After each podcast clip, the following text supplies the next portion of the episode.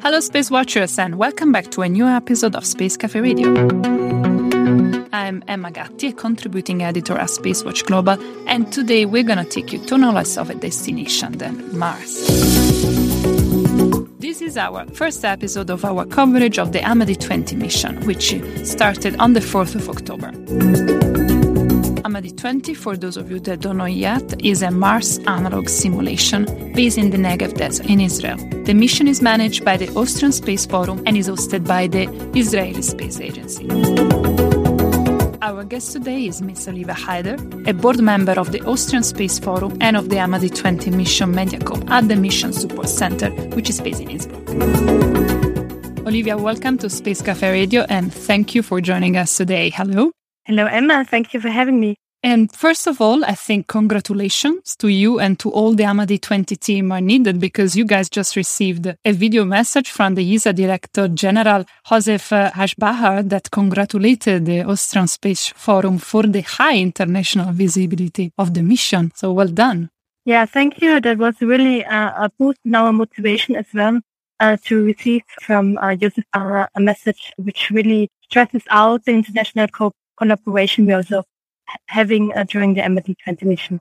Yeah, no, it's fantastic. So, if I can start by giving the listeners a sense of the scale of the mission by maybe presenting uh, just a few numbers.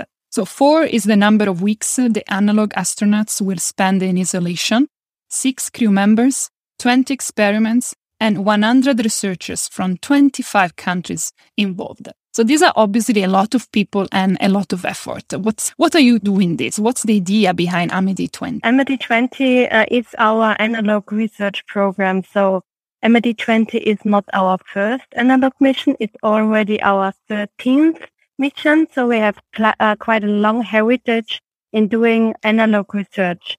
Analog research is a perfect opportunity also for smaller countries to get into human spaceflight because we can uh, train on Earth and simulate on Earth how it would be on Mars and learn about things not to do, optimize the workflows and so on. And we have quite a heritage in doing these analog missions and also quite some scientific publications on that one. So, so in, in the community, we are known uh, about our analog research. And if you uh, talk to other people uh, in this section, they will always refer also to the Austrian Space Forum because we are, after the Mars Society, one of the first doing this strong and high fidelity Mars simulation. So the idea is to create a, a, situation that is as close as possible to humans going to Mars and make as mistakes as possible, fundamentally, just to do them here when it's cheaper than making them on Mars. Correct? Yes. Yeah, true. So it, it's much cheaper to make the failures on Earth, and there's so many things which are going wrong. Absolutely. Not, not only the spacesuits, but also from the procedures, from the workflows which you have to establish, because Mars is much farther away than the Moon. And if you want to talk to somebody on Mars, you cannot do this in a direct way like we are doing now on, on the Space Cafe radio. But there is a, a time delay, like light uh, needs some time to travel to Mars and back. In worst case scenarios, it's one way. Uh, so what we are doing is also simulating this time delay with a 10 minute time delay. And all our communication is then text based and we do, do not really talk uh, to our analog astronauts on Mars. We only have text based like chat communication. And can you explain us a bit more how is the setup of the mission? Where are they living? A bit how it works. Okay. First of all, we have a Mars habitat in the uh, Negev Desert in Israel. Maybe you heard of the Ramon crater, which is a really uh, fantastic geological structure which resembles craters on, on Mars. And in this Ramon crater, there's a habitat. This habitat was constructed uh, by the D-MARS crew with support of the Israel Space Agency and was now adapted and uh, made bigger for the mission. So we have six analog astronauts, five men and one woman who are living uh, inside this habitat. Since last week, they are now also in isolation. That means uh, they're only allowed to go outside while wearing a spacesuit. And otherwise they are they're in their habitat. That's one part of the mission. Then in Israel as well, we have an on-site support team. this team is, we, we call them ghosts of Mars because they help the analog astronauts, but they don't interact with them. Like things which would be done automatically or Mars by robots or other robotic uh, things, they uh, help them, for example, switching on uh, Wi-Fi routers, which we need for our communication. There's a, on Earth, we have the Mission Support Center. That's where I am. So we have also full teams of uh, flight controllers, of flight planners, of scientists and media people like myself who are supporting the mission, but with a 10 minute time delay. So we get no direct telemetry from uh, Mars. We always get it time delayed. I was just about to ask, how is it working, the 10 minutes gap to simulate the Earth Mars uh, distance? You actually do have uh, the delay. Yeah, we have, you can uh, program it in the software, especially we are using uh, chat-based communication. So there's a, a chat who sends uh, messages 10 minutes time delay depending where you are. Like when you're Mars, you receive the messages 10 minutes later from Earth and vice versa.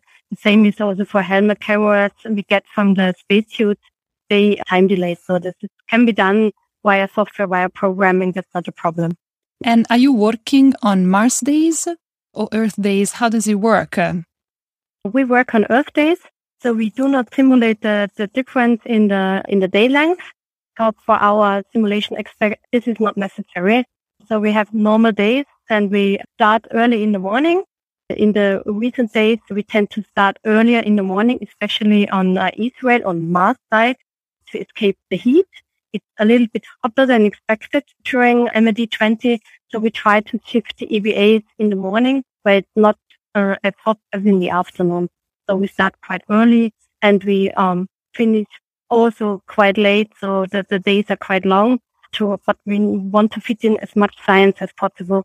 And yeah, um, yeah, because I was wondering because I thought sunrise and sunset are going to be an issue. They cannot simulate that. it's too difficult. No.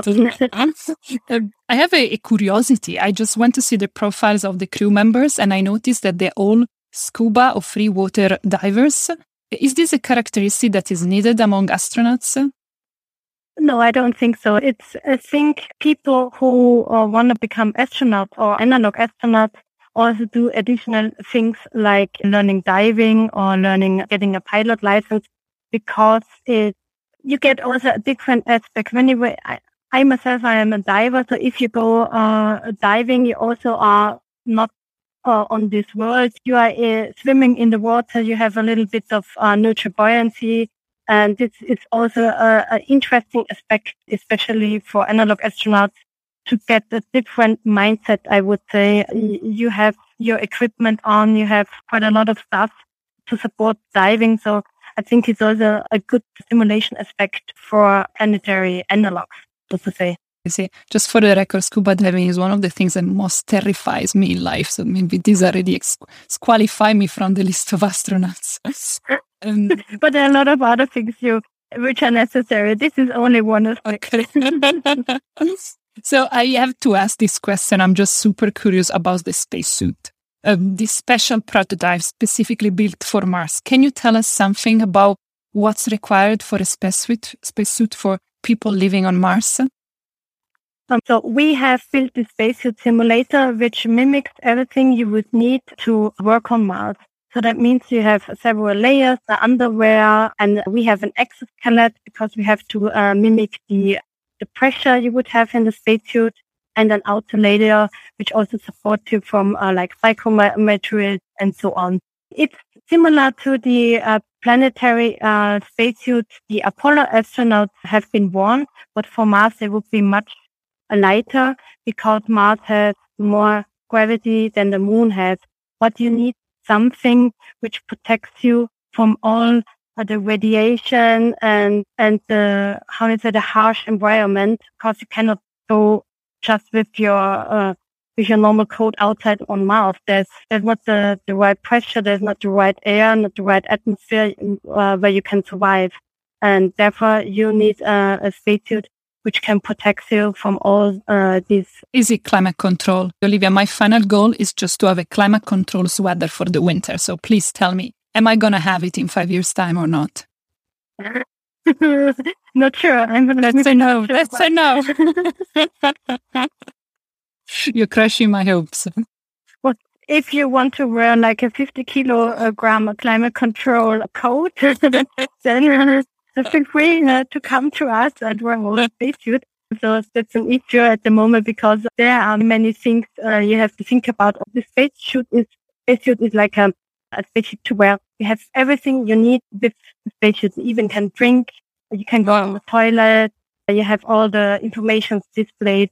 Yeah, and so it's quite heavy with 50 kilograms, quite on the limit what people can wear over several hours. Yeah, more than that, exactly. Last question. What would be for you the worst thing that you that, that could happen as a provision? Like what you the worst uh, case scenario?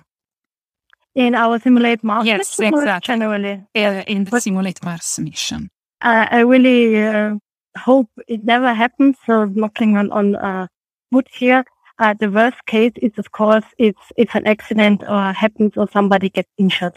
Of course, the spacesuit, the simulator heavy. It is a risk going outside with a limited uh, view because you have a helmet on. So there are things they can happen, especially when they're driving with their quad bikes to go to places which are farther away. So this would be, of course, a worst case scenario. That's why uh, we have also our three S principles, safety, science, simulation. That means safety is always first. And we always have safety people around, which in any case can help if something happens. Well, thank you very much, Olivia, for this fascinating insight into AMADEE 20 mission. This is the end of our episode, and but we will be back to talk about AMADEE 20 next time about life in the Mars analog station and the process the astronauts are going through. Olivia, thank you very much for your precious time, and uh, I'm looking forward to hearing from Mission Control again. Yeah, you're welcome. Thank you for having me.